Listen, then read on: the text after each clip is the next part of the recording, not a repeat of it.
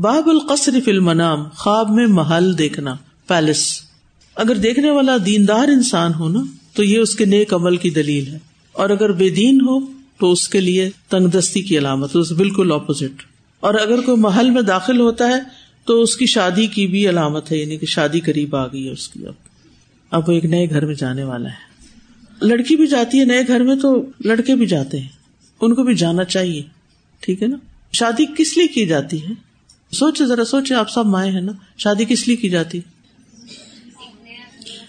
ایک نیا گھر بنانے کے لیے، ایک نیا خاندان بنے، ٹھیک ہے؟ لیکن کچھ ماں باپ بچوں کو آزاد ہونے ہی نہیں دیتے، ان کو اپنے پاؤں پہ کھڑا ہونے ہی نہیں دیتے، وہ ان کو گود لے لیتے ہیں، ٹھیک ہے؟ پھر سے، اور ان کی ہر چیز میں مداخلت کرتے ہیں، اور ہر چیز میں ان کو کنٹرول کرنے کی کوشش کرتے ہیں۔ کہاں جا رہے ہو، کہاں سے آ رہے ہو، کیا کر رہے ہو، کیا کھا رہے ہو، کیا لا رہے ہو، کیا دے رہے ہو، ہر چیز میں۔ نتیجہ کیا نکلتا ہے؟ کیا نتیجہ نکلتا ہے؟ خوشحال گرانا لڑائی، جھگڑے رسپیکٹ ہی ختم ہو جاتی ہے۔ ایک ایسا تکلیف دہ دور شروع ہو جاتا ہے ماں باپ کی زندگی میں بھی اور اولاد کی زندگی میں بھی کہ جس کا کوئی اینڈ نہیں ہوتا۔ تو آپ چونکہ سب خواتین ہیں نا، تو کبھی ہم بہو کے رول میں ہوتے ہیں اور کبھی ہم ساس کے رول میں ہوتے ہیں۔ تو اس بات کو یاد رکھے کہ بچے اللہ نے ہمیں دیے ہیں نا، تو وہ اللہ کی امانت ہے۔ ہمارا ذمہ ہے کہ ہم ان کو اس قابل بنائے کہ وہ دنیا میں ایک اچھے مسلمان کی حیثیت سے زندگی بسر کر سکیں، اپنی ذمہ داریاں اٹھا سکیں۔ ٹھیک ہے نا؟ اپنی ذمہ داریاں اٹھا سکے یہ ہمارا کام نہیں ہے کہ ان کو ساری زندگی بچہ بنا کے رکھے اور ان کو گرو نہ کرنے دیں۔ یاد رکھے کہ جو پودے بڑے درخت کے سائے میں رہتے ہیں، وہ کبھی وہ بڑے نہیں ہوتے۔ اگتے بھی نہیں۔ آپ نے اکثر دیکھا ہوگا، غور کیجیے گا۔ کسی پارک میں جائیے گا جو بڑا سا چھاؤں والا خوبصورت درخت ہوگا، اس کے نیچے کا فرش کیسا ہوتا ہے؟ پانی پانی، مٹی مٹی۔ وہاں گھاس نہیں اگی ہوتی۔ وہاں گھاس بھی نہیں اگتی۔ تو اگر بچے ہر وقت بزرگوں کے ہی سائے میں رہیں، اس کا یہ مطلب نہیں کہ بزرگ گھر میں نہ رہیں۔ ضرور رہیں موسٹ ویلکم کہنے کا مطلب یہ ہے، وہ گھر میں رہیں، لیکن بچوں کو کیا دیں؟ ایک انڈیپینڈینس بھی دیں اپنے فیصلے بھی کرنے دیں اور ان کو اس قابل بنائے کہ وہ آپ سے مشورہ کریں، آپ اپنا مشورہ بھی دیں۔ لیکن انٹرفیئرنس نہ کریں، ہر وقت کی ٹوکا ٹاکی نہ کریں، ہر چیز کی خبر نہ رکھے اس لیے زندگی کے ہر موڑ پر آپ کو مصروف ہونے کی بہت زیادہ ضرورت ہے۔ ٹھیک ہے؟ ہمارے دین نے سچ کہا کہ علم حاصل کرو کب تک؟ قبر تک۔ جتنی بزرگ خواتین علم حاصل کرنے میں لگ جاتی ہیں، ان کے گھرانے خوشحال ہو جاتے ہیں۔ وہ اپنے چھوٹوں کی بھی اچھی تربیت کرنے لگ جاتی کیونکہ ان کا اپنا مزاج بدل جاتا ہے۔ اپنی راہ بھی ہموار کرتی ہیں اور پھر بچوں کی بھی۔ حدثنا سعید ابن افیر حدثني الليث حدثني اقيل عن ابن شهاب قال اخبرني سعید ابن المسيب ان ابا هريره قال، ابو ہریرہ کہتے ہیں، بینا نحن جلوس عند رسول اللہ صلی اللہ علیہ وسلم. ایک دفعہ ہم رسول اللہ صلی اللہ علیہ وسلم کی خدمت میں بیٹھے ہوئے تھے۔ قالا، آپ نے فرمایا، بینا انا نائم رأيتني في الجنہ کہ میں ایک وقت سو رہا تھا کہ میں نے خواب میں خود کو جنت میں دیکھا۔ نبی صلی اللہ علیہ وسلم نے خواب میں کیا دیکھا؟ کہ آپ جنت میں ہیں۔ فم رتن تتود وہاں ایک عورت وزو کر رہی تھی۔ الاجان بقصر ایک محل کے کنارے۔ کل تو لمن حاضل قصر میں نے پوچھا، یہ محل کس کا ہے؟ قالول عمر ابن الخطاب۔ کہنے لگے، یہ عمر بن خطاب کے لیے تیار ہوا فدکر تو غیرت ہوں تو مجھے حضرت عمر کی غیرت یاد آ گئی۔ فول تو مدبرن، تو میں وہاں سے واپس لوٹ آیا۔ یعنی اس محل میں نہیں گیا، اس طرف نہیں گیا، بلکہ وہاں سے چلا گیا۔ کالا ابو ہریرا ابو ہریرا کہتے ہیں، فبکا عمر ابن الخطابی عمر بن خطاب رو پڑے سن کے۔ فم مقالا پھر ارض کیا علیہ کا بھی ابھی انت و امی یا رسول اللہ اغارو؟ میرے ماں باپ آپ پر قربان ہو۔ کیا میں آپ پر غیرت کرتا اے اللہ کے رسول؟ اب اس میں آپ دیکھیے کہ یہ خواب عمر بن خطاب رضی اللہ تعالی انہوں کے لیے جنت میں محل کی بشارت کے لیے ہے۔ اور اس خواب کی تعبیر وہی ہے جو اس میں دکھائی گئی۔ اس میں کوئی اشارہ نہیں، کوئی پوشیدہ تفسیر نہیں، کوئی تعبیر نہیں، کچھ نہیں۔ آپ کو دکھا دیا گیا۔ اب یہاں پر آپ نے اس محل کے پاس ایک عورت کو دیکھا کہ وہ وزو کر رہی ہے۔ اور اس میں ضروری بھی نہیں کہ وہ نماز کا وزو کر رہی ہو یعنی اپنا ہاتھ منہ دھو رہی ہوگی۔ کیونکہ جنت میں نماز روزہ کوئی نہیں ہے، وہ بس دنیا میں ہے۔ وہاں اس سے چھٹی ہو جائے گی۔ ہو سکتا ہے کہ جن لوگوں کو دنیا میں ان چیزوں سے محبت ہے، وہاں اس کو مس کرے۔ کیونکہ کچھ لوگوں کو یہ چیزیں بوجھ لگتی ہیں۔ اور کچھ لوگ نماز کا انتظار کرتے اس سے لطف اٹھاتے ہیں۔ نماز ان کی آنکھوں کی ٹھنڈک ہے۔ اور کچھ لوگ روزے کو انجوائے کرتے وہ کھانے والے دن سے زیادہ روزے والے دن کو انجوائے کرتے ایسے لوگ ہوتے ہیں، میں جانتی ہوں ان کو۔ خوش ہوتے ہیں روزہ رکھ کے۔ تو جن لوگوں کو اللہ کی عبادت میں لطف آتا ہے انہیں کو اللہ کی ملاقات میں بھی لطف آئے گا۔ اور اللہ کی ملاقات ان کی زندگی کی ایک تمنا ہوتی ہے۔ پچھلے دنوں مجھ سے ایک خاتون ملی، اپنی اسٹوڈینٹ ہے تو وہ شیئر کرنے لگی۔ کہتی ہیں، اللہ سے ایسی محبت ہو گئی ہے۔ ایسی محبت ہو گئی ہے کہ بس دل چاہتا ہے کہ کس وقت جا ملوں۔ تو کہیں ایسا تو نہیں کہ میری یہ سوچ غلط ہو۔ تو آپ دیکھیے کہ ایسے لوگ بھی پائے جاتے ہیں۔ کہتی کہ میرے دل سے موت کا خوف بھی نکل گیا ہے، مجھے کسی چیز کی پرواہ نہیں۔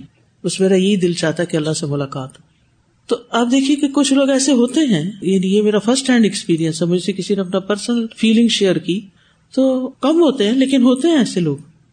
لیکن کچھ لوگ ایسے ہوتے ہیں کہ جن کو نماز موت لگتی، پھر نماز پڑھنی پڑے گی وزو کرنا پڑے گا۔ ہائے رمضان، پھر قریب آ گیا ہے۔ تھوڑے مہینے رہ گئے۔ اللہ سے عبادت کی محبت مانگا کرے کیا دعا؟ ربی آئنی اللہ ذکر کا و شکر کا و حسن عبادت امام ابن تیمیہ اس کو نماز کے سجدے میں بھی مانگتے تھے۔ اگرچہ یہ نماز کے بعد کی دعا ہے، جو کہ قبولیت کا وقت ہوتا ہے، لیکن وہ سجدے میں بھی اس لیے مانگتے تھے کہ اگر خوبصورت عبادت کی توفیق انسان کو ہو جائے تو سارے مسئلے حل ہو جاتے ہیں۔ تو عبادت پر بھی شکر ادا کرے کہ اللہ نے آپ کو توفیق دیا اور اللہ نے آپ کو شوق دیا۔ اور اگر شوق نہیں ہے نا اور بڑی مشکل لگتی ہے، مثلاً رات کو اٹھنا بہت مشکل لگتا ہے یا پھر نمازیں پڑھنی بہت مشکل لگتی ہے اللہ سے دعا کریں کہ اللہ تعالیٰ اس مشکل کو آپ کے لیے آسان کر دے اور آپ کا دل پھیر دے۔ کیونکہ ساری بات دل کی ہوتی ہے۔ جن کاموں میں ہمارا دل لگتا ہے نا، وہ ہم تحجد کے وقت بھی کرنے لگتے ہیں۔ میں نے دیکھا ہے لوگ تحجد کے وقت فیس بک پہ ہوتے ہیں۔ کیونکہ وہ پوسٹ شیئر ہوتی ہے نا ان کی کہیں نہ کہیں۔ تو میں ٹائم دیکھتی ہوں کہ یہ کس وقت انہوں نے پوسٹ کیا ہے۔ یہ کون سا وقت ہے؟ تحجد کا وقت ہوتا ہے۔ کچھ لوگوں کو تحجد کے وقت اللہ سے، جیسے وہ پچھلے دن ہم نے پڑھا تھا نا، ابن عمر کے بارے میں، وہ کیا کرتے تھے؟ وہ نافع، ان کا جو آزاد کردہ غلام اور شاگرد تھا اس سے پوچھتے تھے، کیا سحر ہو گئی؟ صبح ہو گئی۔ اور پھر جب شہری کا وقت قریب ہوتا تو پہلے تو نمازیں پڑھتے رہتے، پھر استغفار میں بیٹھ جاتے۔ اب کچھ لوگوں کے لیے وہ وقت اتنا قیمتی ہوتا ہے کہ وہ استغفار کرتے ہیں۔ وہ بال اسہاری ہوں یس اور کچھ لوگوں کو اس وقت کچھ اور سوجی بھی ہوتی۔ ہے تو جس کی جو محبت ہوتی ہے نا، جس کی جو ایڈکشن ہوتی ہے، جس کی جو طلب ہوتی ہے، وہ اسی کی طرف جاتا ہے۔ تو اللہ سبحان تعالیٰ سے نماز کی محبت مانگے، ذکر کی محبت مانگے اور توفیق بھی مانگے اور وقت کی برکت بھی مانگے کہ اللہ تعالیٰ یہ کام کرنے کی توفیق عطا کرتے ہمیں۔ تو بہرحال جنت میں ہمارا دنیا والا وضو نہیں ہوتا، لیکن وہاں یعنی کوئی شخص اپنے آپ کو دھو سکتا ہے یعنی کچھ بھی کر سکتا ہے نا، جو دل چاہے کرے۔ تو اس میں کا لفظ جو نا وضاحت ان سے ہوتا ہے، جس کا مانا ہوتا ہے نظافت و لطافت۔ تو یعنی کہ وہ نظافت و لطافت کے لیے اپنے آپ کو دھو رہی تھی۔ یہاں نبی صلی اللہ علیہ وسلم جا رہے ہیں، آگے ایک محل ہے، وہاں کنارے پہ ایک عورت دیکھی۔ اور آپ نے پوچھا، کس کا محل ہے؟ اور پوچھتے ہی آپ واپس کہ عورت بیٹھی ہوئی ہے۔ یہ بھی ایک اخلاق ہوتا ہے کہ آپ کوئی ایسی سچویشن دیکھتے ہیں۔ مثلاً آپ کسی کے گھر میں جاتے ہیں اور دیکھتے ہیں کہ کوئی مرد بیٹھا ہوا ہے، تو آپ یا تو پیچھے پلٹیں گے چاہے آپ کو اجازت مل بھی گئی ہو، یا پھر آپ اپنے آپ کو کور کر کے تو ایک طرف جہاں عورتوں کی جگہ ہوگی یا محفوظ جگہ ہوگی، وہاں چلے جائیں گے۔ اور اگر آپ کو پتا ہے کہ وہ مرد اس وقت گھر میں بالکل اکیلا ہے، تو آپ پھٹکیں گے بھی نہیں اکیلے۔ تو اللہ نے منع کیا۔ یہ اللہ کا تقبہ ہی سکھاتا ہے نا۔ تو نبی صلی اللہ علیہ وسلم وہاں سے مڑ گئے۔ صحیح بخاری میں آتا ہے ارت تو ان ادخلا پہلے میں نے ارادہ کیا کہ میں اندر داخل ہوں، اندر جا کے گھوم پھر کے دیکھوں کیسا محل ہے۔ انضر الہی ہی اس محل کو دیکھوں فضا تو غیرت تو عمر، مجھے تمہاری غیرت یاد آ گئی۔ یعنی آپ صلی اللہ علیہ وسلم نے محل کو دیکھنا چاہا تاکہ حضرت عمر کو اس کی ڈسکرپشن بتائیں کہ تمہارا محل ایسا اور ایسا تھا۔ لیکن پھر آپ کو کیا خیال آیا؟ کہ ہو سکتا ہے کہ اگر وہ اس محل میں داخل ہوں تو ایک عورت تو باہر بیٹھی تو اندر بہت سی ہورے ہوں یا اور کوئی ہو تو مناسب نہیں اندر جانا، لہٰذا آپ پلٹ آئے۔ اور حضرت عمر کا اکرام کرتے ہوئے محل میں داخل ہونے سے واپس لوٹ آئے۔ حضرت عمر نے جب یہ بات سنی تو وہ اللہ کے شکرانے میں رو پڑے۔ جو اللہ نے ان کو یہ نعمت عطا کی تھی۔ اور یہ بھی کہا جاتا ہے کہ وہ جنت کے وعدے اور جنت کی بشارت کا شوق کرتے ہوئے رو پڑے تھے۔ اور پھر اس سے حضرت عمر کی فضیلت بھی پتہ چلتی ہے کہ انہیں دنیا میں جنت کی بشارت دی گئی۔ اور اس سے یہ بات بھی پتہ چلتی ہے کہ جنت پیدا کی جا چکی ہے۔ جنت اس وقت بھی موجود ہے۔ کہاں ہے؟ ہمیں نہیں پتا جہاں بھی ہے۔ کیونکہ کچھ لوگ اس پر بھی بڑی آبجیکشن کرتے ہیں۔ آبجیکشن کرنے والے تو ہر چیز پہ کرتے ہیں۔ وہ کہتے ہیں ہم نے ساری زمین کی میپنگ کر لی ہے۔ یاجوج ماجوج کہاں ہے جو چیز قرآن میں آ گئی کیا وہ جھوٹی ہو سکتی ہے؟ کبھی بھی نہیں ہو سکتی۔ کیا میپنگ کر لی آپ نے؟ بہت ساری چیزیں ابھی ان لوگوں کی نظروں سے اجل ہیں۔ اللہ نے جہاں چاہا ان کو رکھا۔ اور یہ بھی ہو سکتا ہے۔ کہ جیسے جنات ہمیں نظر آتے نہیں آتے نا۔ وہ کر کوئی کہے کہ جنات ہے ہی نہیں، تو ہم نے ساری زمین کی میپنگ کر لی، ہمیں جن نہیں نظر آئے۔ ہم تو آسمان پہ بھی پہنچ گئے، وہاں بھی نہیں ہے قرآن ہمیں بتاتا ہے وہ اوپر تک جا سکتے۔ ہمیں نظر نہ آئے تو کسی اور کا نہیں، ہمارا اپنی قصور ہے نا، ہمیں نظر نہیں آ رہا۔ تو ہو سکتا ہے یاجوج واجوج جہاں پر ہوں، اللہ سبحان تعالیٰ نے اس جگہ کو ایسے کور کروا رکھا ہو کہ وہ قیامت کے قریب ہی کھلے۔ تو ویسے بھی ردم کا ذکر تو آتا ہے نا کہ وہ ٹوٹے گا تو پھر ہی باہر نکلیں گے۔ ضروری تو نہیں کہ ہر چیز آپ کی سیٹلائٹس میں نظر آ جائے۔ آپ نے دیکھا کہ سیٹلائٹس کے ذریعے بھی جب چیزیں دیکھی جاتی ہیں تو کئی چیزیں اس میں بھی رکاوٹ بنتی ہیں۔ سب کچھ نظر نہیں آتا۔ یعنی آپ دیکھیں دنیا میں جو ایٹمی پلانٹس ہیں یا اور اس طرح کی چیزیں جن کی حفاظت کی جاتی ہے، تو ان کو ایسے کیمو فلاش کیا جاتا ہے کہ دشمن کی نگاہیں اس تک نہ پہنچ سکے اگر ہم انسانوں نے اپنی سیکورٹی اور پروٹیکشن کے لیے ایسی چیزیں ایجاد کر لی ہیں، تو اللہ تعالیٰ کے لیے کیا مشکل ہے؟ اس میں بھی ہمارا ٹیسٹ ہوتا ہے نا۔ ہمارا امتحان ہے نا۔ کہ ہم غیب کو مانتے ہیں یا نہیں؟ ہم قرآن کو کتنا مانتے ہیں؟ اچھا کچھ لوگ تو پھر ان کی پتنی کیا سے کیا انٹرپریٹیشن کرنے لگتے تو بہرحال، نبی صلی اللہ علیہ وسلم کو حضرت عمر کی غیرت یاد آئی، لہذا آپ وہاں سے گھوم گئے، واپس ہو گئے۔ اب یہ غیرت کیا چیز ہے؟ غیرت کہتے ہیں کوئی ناگوار بات دیکھ کر دل کی کیفیت کا بدل جانا۔ مثلاً، آپ اپنے طور پر دیکھیں۔ آپ نے کوئی کام نہیں کیا اور اس لیے نہیں کیا کہ وہ کام اچھا نہیں تھا، تو کسی نے آپ کو بلیم کر دیا کہ یہ آپ نے کیا۔ تو اس وقت آپ کے اندر کیا آتا ہے؟ کیسی کیفیت ہوتی؟ ہے جب کوئی آپ پہ جھوٹا الزام لگا دے، کیا ہوتا ہے؟ غصہ آتا ہے، جوش آتا ہے نا اندر ایک۔ آپ اچھے بھلے بیٹھے ہوئے تھے، کسی نے آپ کو ذرا سی یہ بات کر دی، آپ کے دل کی کیفیت بدل گئی۔ آپ اچھے بھلے اس بندے سے بات کرے تھے، اب آپ نے لڑائی شروع کر دی۔ یا اسی طرح غیرت کا ایک معنی یہ ہوتا ہے اپنے کسی خاص حق میں غیر کی شراکت برداشت نہ کرنا۔ مثلاً اس کی بہت آسان مثال ہے۔ اگر کوئی مرد دوسری شادی کر لیتا ہے تو پہلی بیوی کو کیا آتی ہے؟ غیرت آتی۔ ٹھیک ہے نا؟ اب سمجھ آ گئی غیرت کا مطلب؟ اب نہیں بھولے گا۔ اسی طرح مرد اگر اپنی بیوی کو کسی مرد کے ساتھ دیکھ لیتا ہے، کسی اور مرد سے باتیں کر رہی ہے، ہنس رہی ہے، بڑی فری ہو رہی ہے، تو وہ دیکھ کر اس کو غیرت آئے گی۔ اور اسی غیرت کی وجہ سے بہت سی لڑائیاں ہوتی۔ اب تو یہ بھی کم ہوتی جا رہی ہے، بلکہ بہت سے لوگوں نے تو ساتھ بے لگا لی ہے۔ یعنی وہ سمجھتے ہیں کہ یہ غیرت ہونی نہیں چاہیے، کیونکہ ہم بہت اوپن مائنڈیڈ لوگ ہیں، بہت وسیع دل کے مالک ہیں۔ ہماری بیویاں جو مرضی کریں، جس مرد کے ساتھ جائیں، اکیلے گھومے پھرے ہم نے کھلی چھٹی دی ہوئی ہے کیونکہ ہمارے اندر کوئی غیرت نہیں ہے۔ تو یہ جو کیفیت ہوتی ہے نا انسان کے اندر، یہ ایک فطری چیز ہے جو اللہ نے رکھی ہے۔ جن لوگوں کی فطرت مسخ ہو جاتی ہے نا، تو ان کے اندر سے غیرت میں نکل جاتی ہے۔ وہ غیور نہیں رہتے۔ اسی طرح شرم و حیا، احساس عزت، کوئی آپ کو بے عزت کرے۔ اور احساس عزت کا خیال رکھنا یعنی عزت نفس جس کو کہتے ہیں نا، عزت نفس کا خیال رکھنا، یہ بھی غیرت کہلاتا ہے۔ ابن باز کہتے ہیں، غیرت کہتے ہیں اللہ کی خاطر غصہ کرنا اور منکر کا انکار کرنا۔ یہ سب سے اچھی غیرت ہے۔ اپنی ذات کے لیے تو سبھی غیرت کرتے ہیں۔ لیکن اللہ کی حدوں میں سے کوئی حد ٹوٹ رہی ہو، کوئی نافرمانی کر رہا ہو، تو اس وقت ہمیں غصہ آئے، تو یہ ہے اصل غیرت۔ امام راغب کہتے ہیں، غیرت کہتے ہیں اپنے معزز رشتے کی حمیت اور حفاظت میں غصے کا بھڑکنا۔ اور سب سے زیادہ عورتوں کے بارے میں اس کو دیکھا جاتا ہے۔ یعنی مرد کے اندر سب سے زیادہ عورت کے معاملے میں غیرت آتی جو ایک قتل بھی ہوتا ہے آنر کلنگ تو اس کو بھی کیا کہتے ہیں اردو میں؟ اچھا اس کا ایک پہلو اور بھی ہے کہ جس سے انسان کو محبت ہوتی ہے نا انسان اسی کے بارے میں غیرت کھاتا ہے۔ کیونکہ اس کو، اس شخص کی جو اس کا محبوب ہے، اس کی توہین برداشت نہیں ہوتی۔ مثلاً، آپ کو اپنے والد سے محبت ہے۔ اگر کوئی ان کے بارے میں بات کرے، تو آپ کو کیسا لگتا ہے؟ کبھی کوئی ایسی چیز محسوس کی ہوگی؟ برا لگتا ہے نا؟ ٹھیک ہے نا؟ آپ کی والدہ کے بارے میں کوئی بات کرے، برا لگے گا۔ لہذا کبھی بھی اپنے شوہر سے اس کی ماں کے بارے میں کوئی بری بات نہیں کرنی ہے۔ اس کو غیرت آئے گی۔ کیونکہ وہ ماں ہے نا، اس نے پیدا کیا ہے۔ وہ غلط بھی ہو۔ بہت سے مرد ایسے ہوتے ہیں، ان کو اپنی ماں کی غلطیاں پتہ بھی ہوتی ہیں۔ پھر بھی انہیں کسی کے منہ سے سننا اچھا نہیں لگتا کہ کوئی کہے۔ اور بہت سی لڑکیاں سمجھتی ہیں کہ اب یہ ہمارا شوہر ہے نا، یہ ہم سے ٹوٹ کے محبت کرتا ہے۔ اس محبت سے فائدہ اٹھاتے ہوئے ہم جس کی چاہے برائی کر دیں۔ اس کی بہنوں کی کر دیں اس کی ماں کی کر دیں باپ کی کر دیں نہیں، ایسا کبھی غلطی نہ کرے چاہے آپ کے کتنے بھی اختلافات، شوہر کو بیچ میں مت لائیں۔ وہ خود اپنی آنکھوں سے دیکھ لے گا۔ یعنی آپ کو ہر وقت تبصرہ کرنے کی ضرورت نہیں ہے کہ اما نے یہ کر دیا اما نے وہ کر دیا اما نے یہ کہہ دیا، وہ کہہ دیا۔ یہ انتہائی بڑی غلطیاں ہیں اور اس سے تعلقات بہت زیادہ کشیدہ ہو جاتے ہیں، گھر ٹوٹ جاتے ہیں۔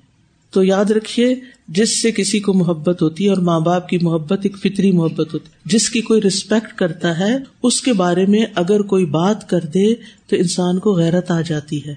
اب اس میں آپ دیکھیے کہ ہمیں نبی صلی اللہ علیہ وسلم سے بہت محبت ہے۔ لہذا اگر کوئی ان کے بارے میں کچھ بات کرتا ہے تو کیا ہوتا ہے؟ کتنی تکلیف ہوتی ہے۔ صحابہ سے ہمیں محبت ہے۔ کوئی ان کے بارے میں کچھ بات کر دے تو دل سے تکلیف نہیں جاتی۔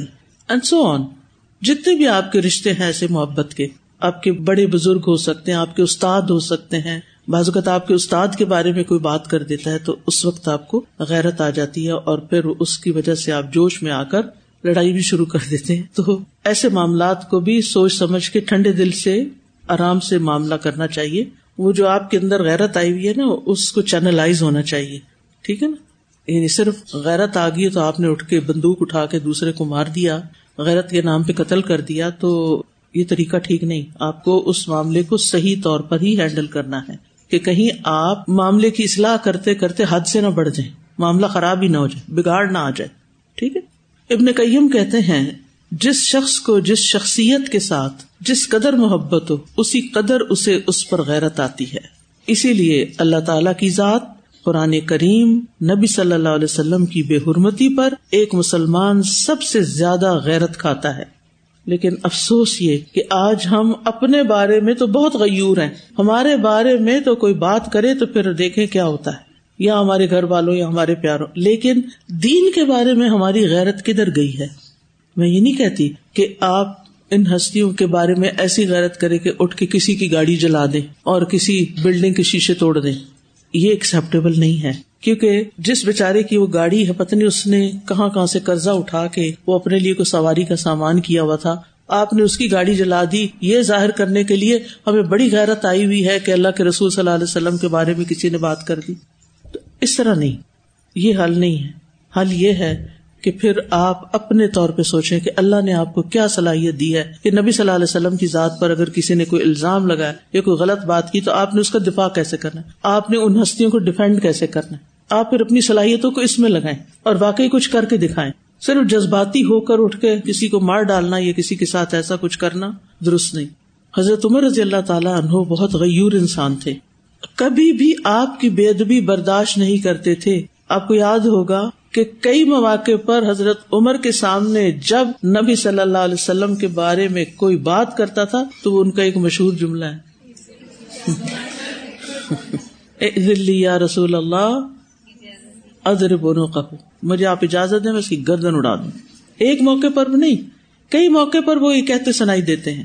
یعنی حضرت عمر رضی اللہ عنہ اتنے غیور تھے۔ پھر اسی طرح حضرت عمر کو اس پر بھی بڑی غیرت آتی تھی کہ طرح طرح کے مرد حضرات آ کے امہات المومنین سے بات کرتے تھے۔ تو وہ چاہتے تھے کہ حجاب کا حکم آ جائے۔ اور پھر وہ آیت نازل ہو گئی۔ پھر اسی طرح حضرت عمر کو عورتوں کا مسجد آنا پسند نہیں تھا۔ ان کی وائف جو تھی، وہ صبح اور عشاء کی نماز میں جماعت سے نماز پڑھنے آتی۔ ان سے کہا گیا کہ آپ جانتی ہیں کہ عمر رضی اللہ عنہ اس کو ناپسند کرتے ہیں اور وہ غیرت محسوس کرتے ہیں۔ پھر آپ کیوں مسجد میں جاتی ہیں؟ انہوں نے جواب دیا، پھر وہ مجھے منع کیوں نہیں کر دیتے؟ منع بھی نہیں کرتے تھے۔ کیوں؟ لوگوں نے کہا، رسول اللہ صلی اللہ علیہ وسلم کی اس حدیث کی وجہ سے کہ اللہ کی بندیوں کو اللہ کی مسجدوں میں آنے سے مت روکو۔ وہ روکتے نہیں تھے۔ چاہے ان کے اندر کچھ بھی ہوتا تھا۔ یعنی یہ بھی کتنی بڑی بات ہے نا کہ کچھ چیزوں پہ ہم غیرت کھاتے بھی ہیں، لیکن اس وقت ہمیں کنٹرول بھی کرنا ہوتا ہے کہ ہمارا دین اس وقت ہمیں کچھ اور کہہ رہا ہوتا ہے۔ اس چیز کو کیسے کروں؟ اللہ سبحان و تعالیٰ کی بھی غیرت ہے۔ حدیث میں آتا ہے، اللہ سے زیادہ کوئی غیرت مند نہیں۔ اسی وجہ سے اس نے ظاہری اور باطنی سب بے حیاں کو حرام کرار دیا ہے۔ حضرت عائشہ کہتی ہیں کہ رسول اللہ صلی اللہ علیہ وسلم نے فرمایا، اے امت محمد، اللہ سے بڑھ کر کوئی بھی غیرت مند نہیں کہ وہ اپنے بندے یا بندی کو بدکاری میں مبتلا دے کے زنا کرتے ہوئے دیکھے۔ اللہ کو اس پر غیرت آتی، اسی لیے بے حیائی کو حرام کرار دیا اللہ نے۔ نبی صلی اللہ علیہ وسلم بھی بہت غیور تھے۔ وہ حدیث میں آتا ہے کہ مغیرہ بن شعبہ کہتے ہیں کہ سعد بن عبادہ نے کہا، اگر میں اپنی بیوی کے ساتھ کسی مرد کو دیکھوں تو میں تلوار کو اس سے موڑے بغیر مار دوں گا۔ یعنی دھار کو دوسری طرف کیے بغیر سیدھی تلوار چلا دوں گا۔ رسول اللہ صلی اللہ علیہ وسلم کو یہ بات پہنچی تو آپ نے فرمایا، تم سعد کی غیرت پر تعجب کرتے ہو۔ اللہ کی قسم، میں اس سے زیادہ غیرت مانوں یعنی نبی صلی اللہ علیہ وسلم نے کیا فرمایا؟ میں سعد سے زیادہ غیرت مانوں اور اللہ مجھ سے بھی زیادہ غیرت مند ہے۔ اللہ نے غیرت کی وجہ سے ہی تمام فواہش کو، جو الانیہ ہیں اور جو پوشیدہ ہیں، سب کو حرام ٹھہرایا۔ اور اللہ سے زیادہ کوئی شخص غیور نہیں۔ اور اللہ سے زیادہ کسی شخص کو معذرت پسند نہیں۔ اسی لیے اللہ نے خوشخبری دینے والے اور ڈرانے والے رسول بھیجے ہیں۔ یعنی ازر بہانے نہیں پسند۔ مومن بھی غیور ہوتا ہے۔ مومن غیور ہوتا ہے۔